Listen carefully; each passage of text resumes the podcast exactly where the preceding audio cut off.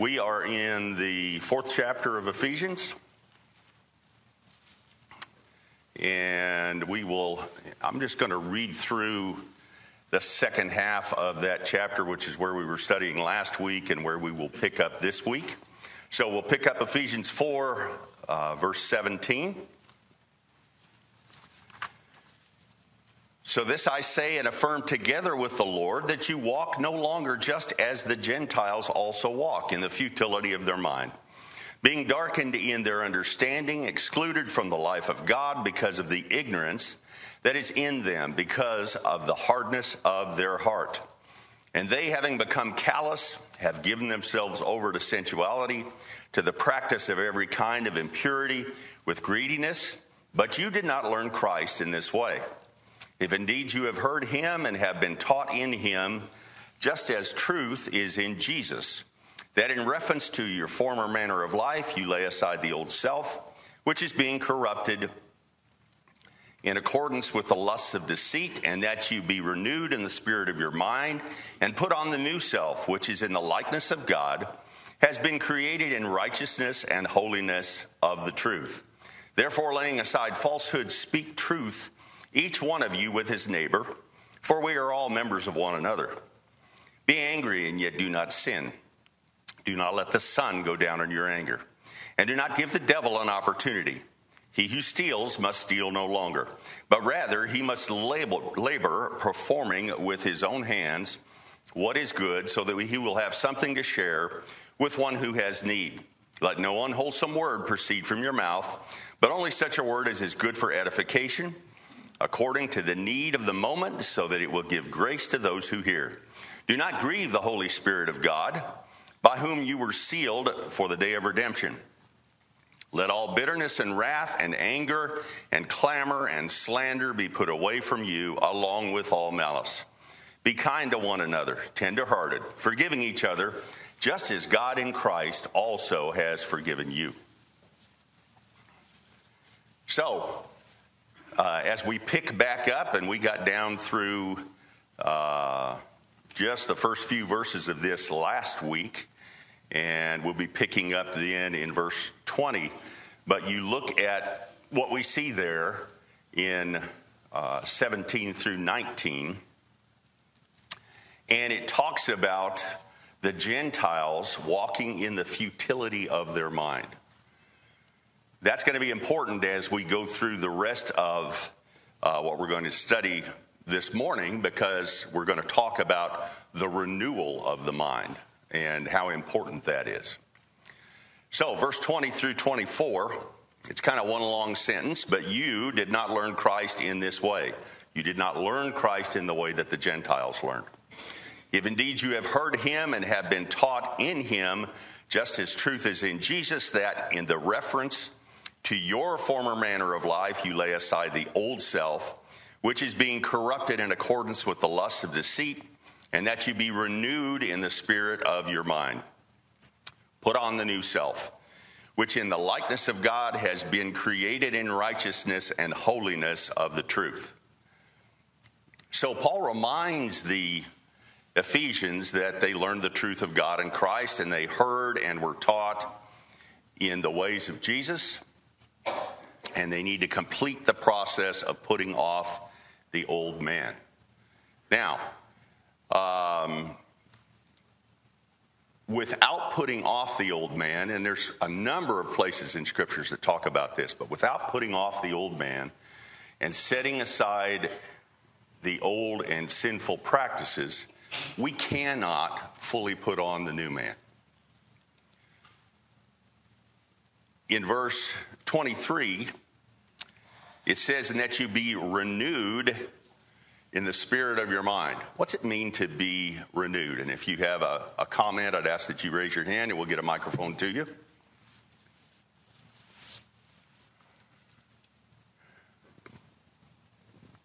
What is this renewing of your mind? It means to like be restored or to be um, to um, make anew. That's what. Okay.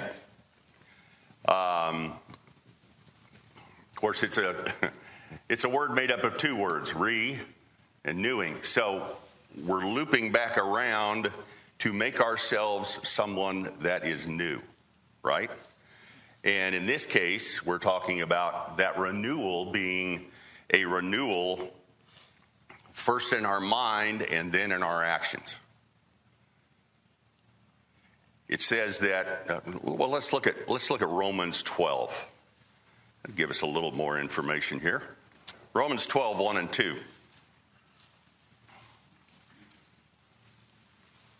Romans 12 verse 1. Therefore I urge you brethren by the mercies of God to present your bodies as a living and holy sacrifice acceptable to God, which is your spiritual service of worship. And do not be conformed to this world, but be transformed by the renewing of your mind, so that you may prove what the will of God is, that which is good and acceptable and perfect.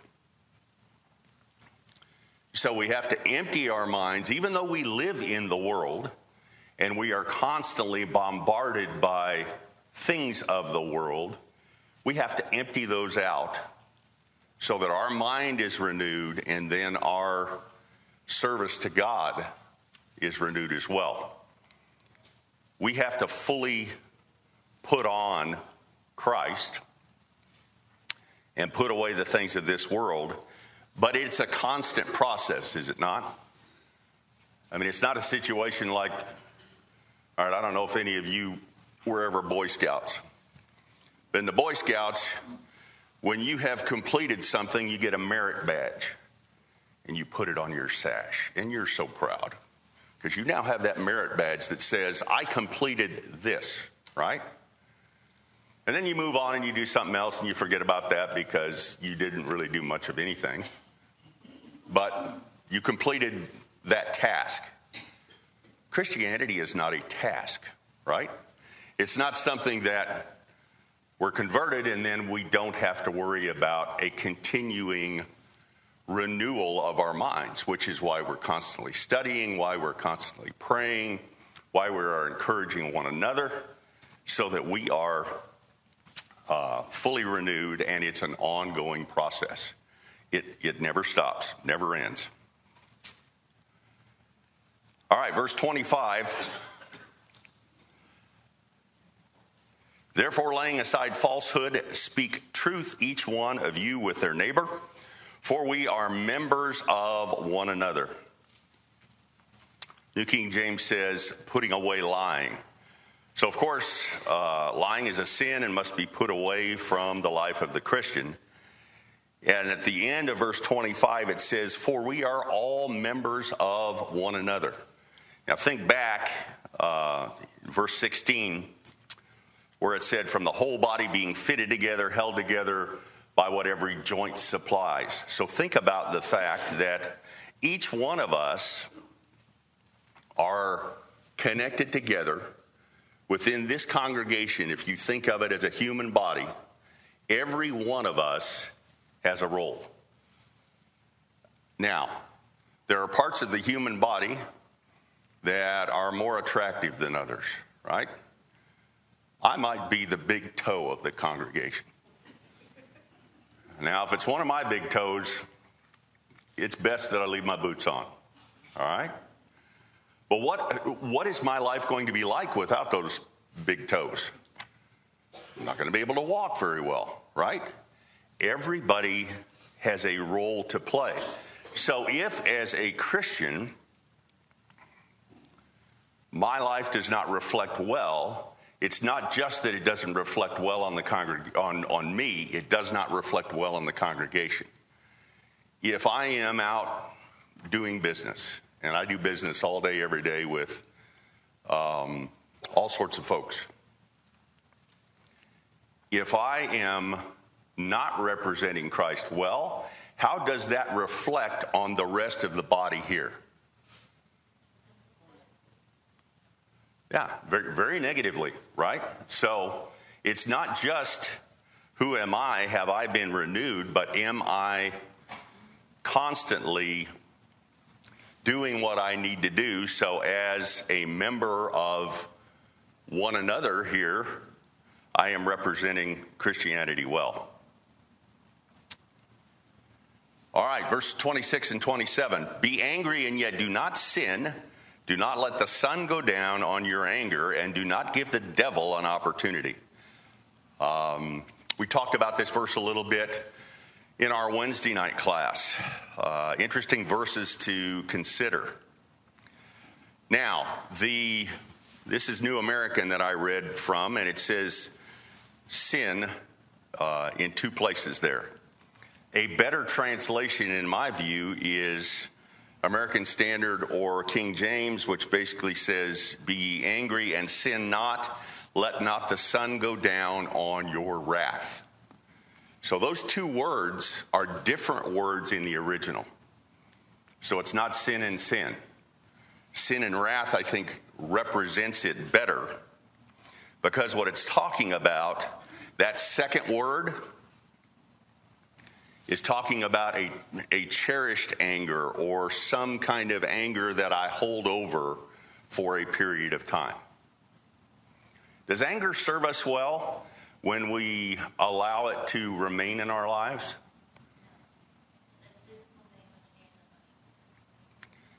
Absolutely. It's never a thing that is going to work out well for me in the long run.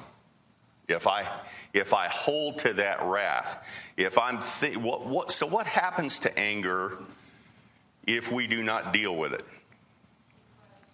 It grows, it festers, it, it just lays there, it's, and it's not good, right? It's never good. Um, I cannot allow myself to have anger that holds over. And that's exactly what this verse is talking about. Now, we don't have time to go into it, but just from what we read here, we know it's possible to be angry and not sin. So, anger in and of itself is not necessarily wrong, but we have to handle it properly. And not letting the sun go down on that anger, dealing with that anger, means that Satan is not going to have an opportunity to use that. If we're focused, if I have something that I have held against someone and I'm angry about that, that's what I am likely to be focusing on much of, with much of my energy, right? Um, Satan is very happy if I have anger that I'm holding on to in my life because that gives him opportunity to work away at my character, right? I have, I have left that opportunity open for him. So, no cherished anger.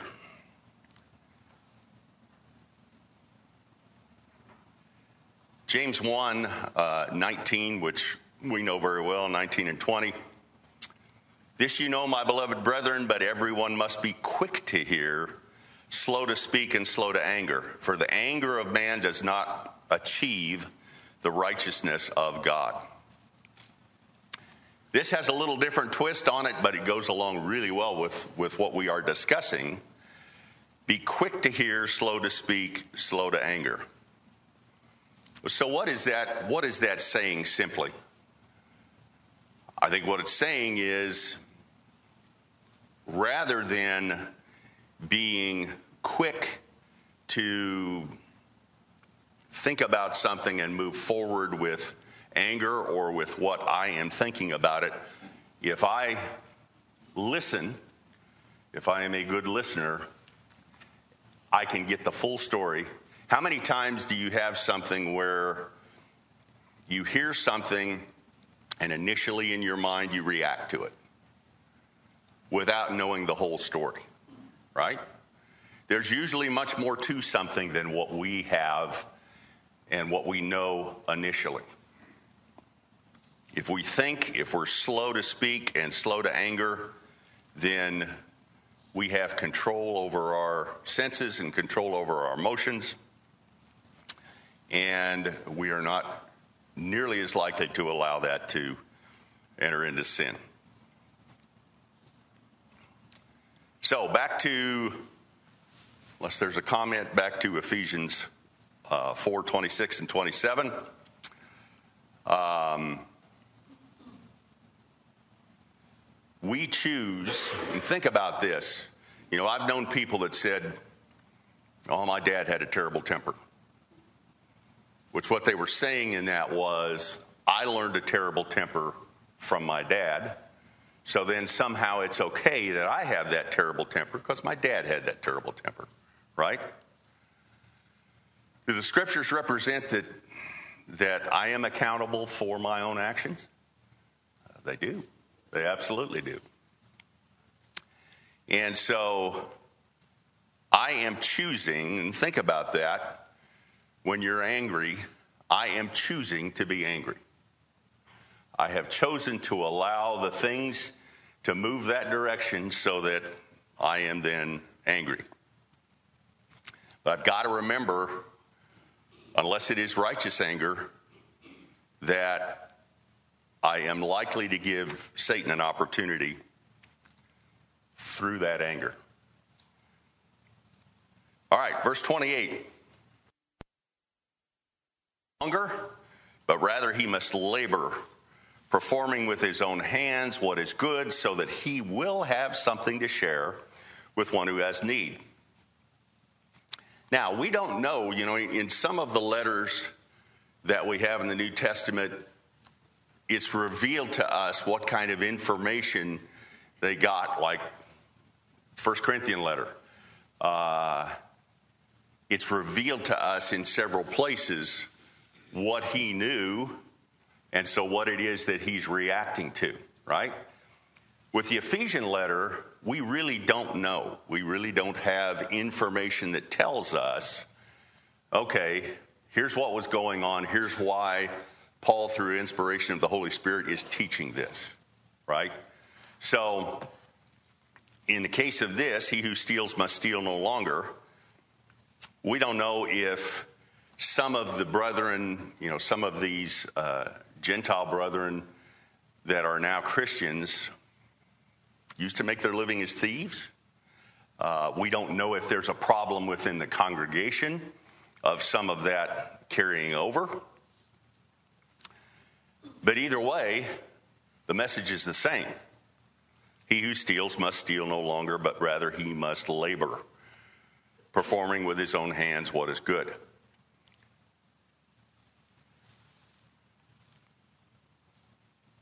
When it comes to uh, being a thief, and there's many ways, you know, there's a physical thief, someone who walks into the store like what they're allowing some places now and just loads a bag up of stuff and walks out, right? That's a thief. But someone who cheats on his taxes, is that a thief? It is, absolutely. Uh, what they call white collar crime, right? Things that you're not going to see on the news typically, but anything where you are taking something that doesn't belong to you is stealing. My job is to labor, do whatever work God has given me to do. And one of the reasons, uh, beyond, you know, supplying for my family, is so that you have money to help someone else, money or things to help someone else out. Have something to share with one who has need. And there, as we know, there's constant need. So we must be well prepared for that. All right, verse 29. Let no unwholesome word proceed from your mouth, but only such a word as is good for edification according to the need of the moment, so that it will give grace to those who hear. King James says, Let no corrupt communication proceed out of your mouth. So, this unwholesome word or corrupt communication is literally anything that is bad language, cruel, uh, crude language, foul, worthless, or evil speech. We're to replace those words with good, wholesome communication, things that are encouraging to edify one another. Now, all the things that we see in the scriptures about our speech there are, there are many things that are sinful that I don't have trouble staying away from. Because unless I choose to expose myself to them, they're not something that I have to deal with in my life. I speak all day long. You speak all day long, right? So our speech is one of those things that we have to constantly guard. Constantly. And that's part, you know, that's part of our character, certainly. Uh, and so our speech should be something that as we mature as Christians is better controlled when we're 50 than when we're 20, right? But do, are we ever in a situation where we do not have to guard our speech? I would agree with absolutely not. Yes. Can we get a mic over here, please? Raise your hand. There we go. Thank you. Our speech comes from our heart. So I think we have to guard our heart more than just our speech because if it's not in our heart, it's not going to come out of our mouth. So if we're guarding our heart, our speech will be fine. Um, back to what you said while ago about the anger uh, in James. My version says, For the anger of man does not produce the righteousness of God. And I also think there are other ways of stealing than what we think of stealing items or taxes, the examples you gave.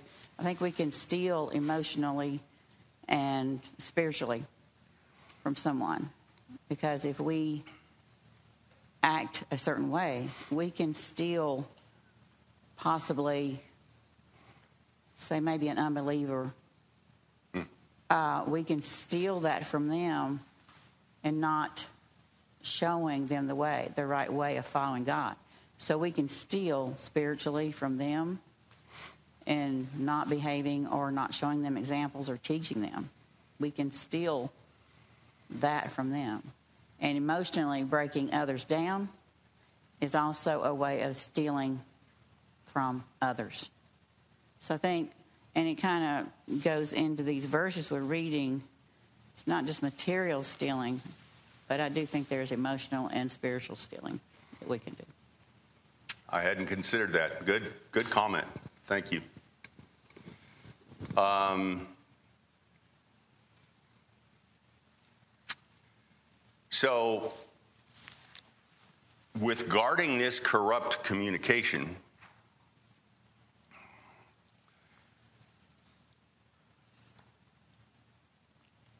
even as as a Christian of 41 years,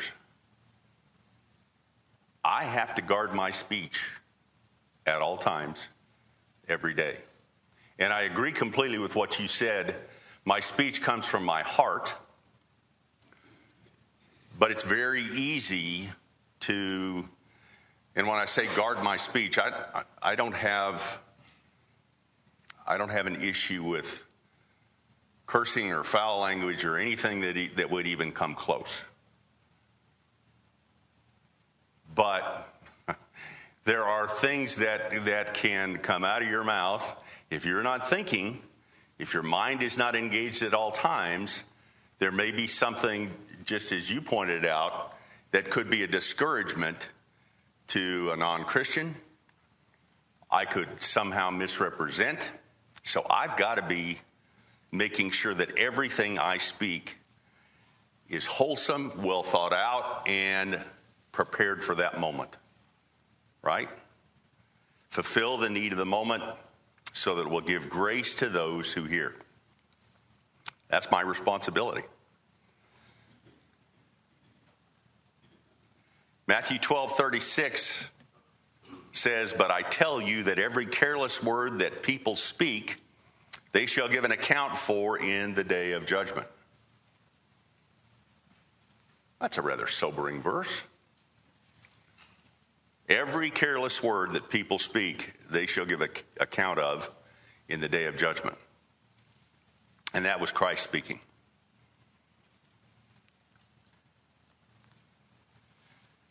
All right, so let's move on to verse 30. Unless there's, oh, got one more comment back there. Thank you. Thanks, David.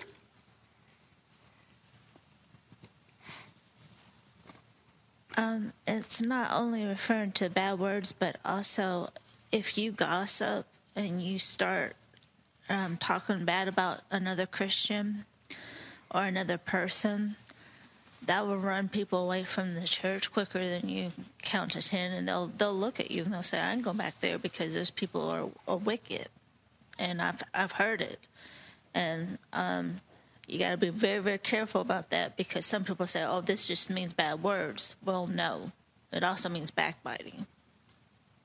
Yeah, there's there's so much when it comes to speech that we have to think about and consider and control. Thank you. That's you're absolutely right. All right. Verse 30 Do not grieve the Holy Spirit of God by whom you were sealed for the day of redemption. Is it possible to grieve the Holy Spirit?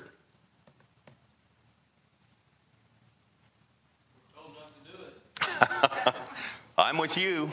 Absolutely. I mean, that's not, that's not something that we may necessarily think about very much, but that would be the, one of the last things I would ever want to do is grieve the Holy Spirit. Uh, and it says, by whom you were sealed for the day of redemption. Um,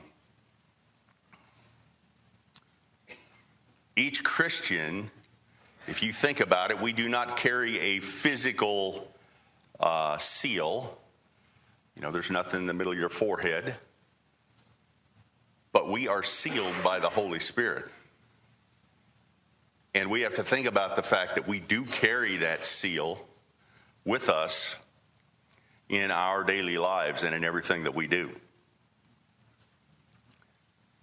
All right, verse 31 let all bitterness and wrath and anger and clamor and slander be put away from you, along with all malice. And so this goes along with what we've been talking about here with uh, speech bitterness, wrath, anger, clamor, and slander be put away from you, along with all malice. As much time as the scriptures spend talking about these kinds of sin, and you think of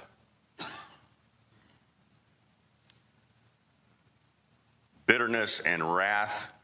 Those are not the kinds of sins that we put with murder and adultery, right? in our minds.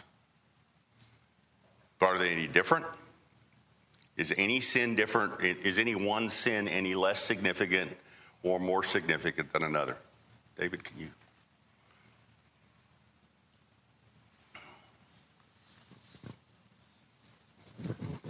Among all the plethora of sins that we could commit, the immediate um, consequences can vary, but they all have the same consequence, which is separating us from the Lord. So, while the world and oftentimes ourselves, we, we get this concept of some sins are worse than others because maybe the immediate earthly consequences or results are different. Some people call, refer some lies as a white lie. Oh, it's harmless. But as far as our relationship with the Lord, they all have the same result. Would they separate us from Him.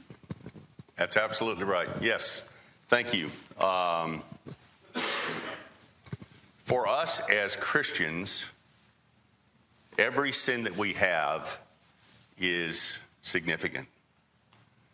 And it does not matter how the world might look at that. And in the society that we're living in and the way that it's changing, things are very different than they were 20, 30, 40 years ago as far as what society looks at and sees as and would and would kind of say, well, yeah, that's not good, right? Go ahead. As we're on this, uh, thinking about the men's meeting that we had recently that John did such a great job on, um, as we renew ourselves, we may get past taking the Lord's name in vain or being prideful, boastful, arrogant, you know, as Christian, hey, look at me. You, you people in the world, you're lost. I'm not type situation. We might get past lying and those types of sins. But if we're still grumbling and complaining, and I'm looking at myself, if we're still grumbling and complaining about the challenges that are before us as Christians, then we still have that challenge of uh, issue in our heart, and we we still need to grow, and we can, need to continue to renew and try to get beyond that. Yeah, very good. Well, and and that's why Christianity is is a constant. Uh, we we work to study, we work to grow, we work to encourage, we work to be encouraged, and it's a constant uh, effort of of love for God that will never end as long as we've got our minds and can and can do so. Now, uh, very true that you know no sins are, are greater than others. It is interesting that Paul here says the, the bitterness with other members of the body and anger and slandering each other, those are the ones that grieve the Holy Spirit. He says these are the ones that don't don't grieve the Holy Spirit, and he tells us here's how you would grieve him by treating other members of the body in that way. And that's, I'll use your term, sobering. And even more so to think we're going to have far more opportunities to potentially fall into these traps than some of those other really scary things as far as murdering someone. You know, ideally, that's not something that comes up every day for us. These might come up every day for a series of days in a row, and we're going to have to face that and that our relationships with each other, I mean, this whole section is how we treat each other differently and we build each other up. And anything that doesn't do that has potential to grieve the Holy Spirit, who has given the promise of the Holy Spirit to all those that God has called to Him. And if we don't recognize that in each other in the body, then that's a big problem. Yeah, very good. Thank you. Yeah, Satan is never happier than when we have unrest among ourselves because it gives him huge opportunity. In James, excuse me, James chapter 2, in the context of talking about partiality, he says, For whoever keeps the whole law yet stumbles in one point, he's become guilty of all. So you can't pick out one and say, Well, that's my weakness. I'll just keep doing that as long as I'm everything else is okay. It don't work like that. Yeah, no, absolutely. Very good. All right, let's move into chapter 5.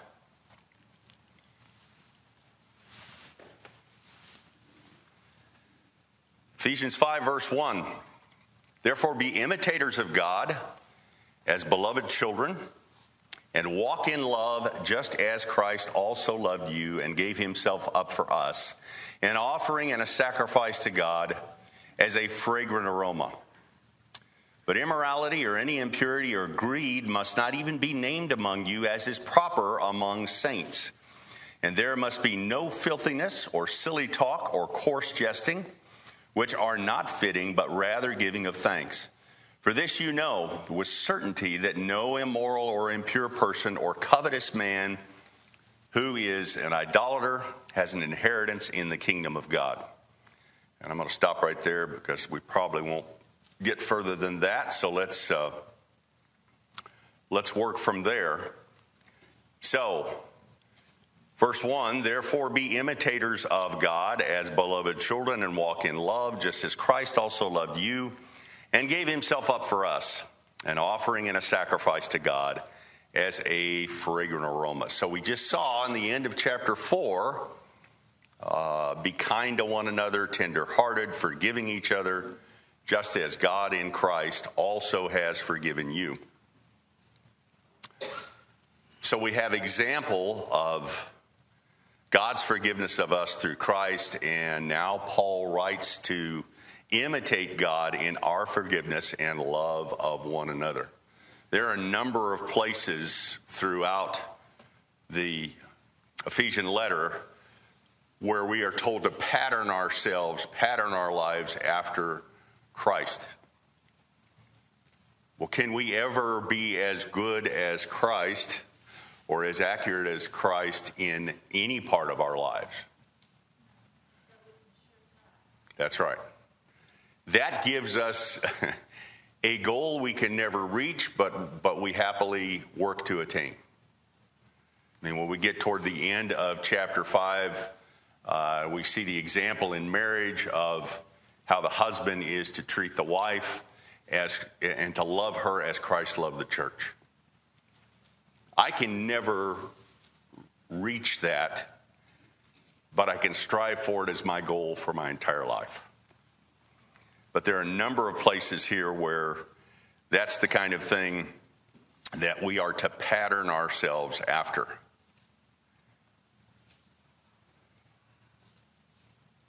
Be imitators of God. Walk in love, just as Christ also loved you and gave himself up for us. An offering and a sacrifice to God as a fragrant aroma. What's that making reference to? That fragrant aroma?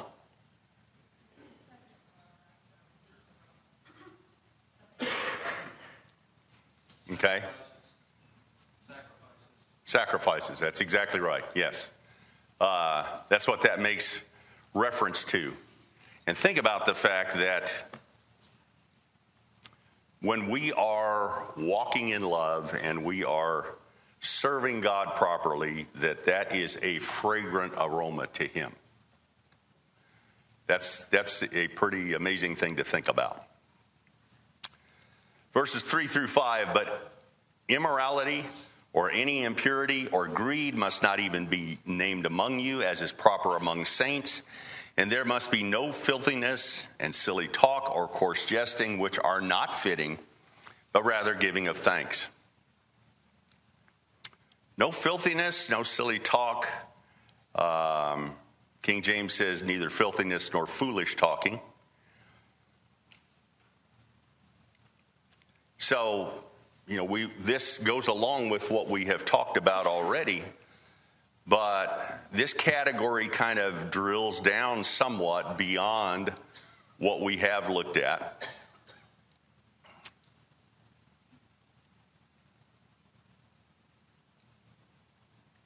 And when we look at no filthiness, silly talk, coarse jesting, we have to we have to be able to identify that to even think about okay what is it saying i'm not to do or not to participate in. So filthiness and foolish talk would include any speech that is shameful or maybe not openly filthy if you will but suggestive. I'm sure most of us have been around, Uh, especially those of us that are out working in the world, have been around people who may not come right out and tell a dirty joke, or may not come right out and say something that would be easily recognizable as improper, but their speech is suggestive. They're trying to suggest something to you without actually saying it. Any of that kind of speech is speech that cannot be a part of our lives as Christians, as children of God. Coarse jesting. Now, I don't think there's plenty of us that joke around. I don't, this isn't talking about just joking around, but rather again, something that is a little crude in its nature, uh, coarse in its nature. We represent God in every conversation that we have, in the way we treat one another, in the way we treat uh, those around us out in the public. And we cannot participate in this kind of speech. Any comments before we wrap up for this week? All right. We'll stop right there. We'll pick up there in two weeks.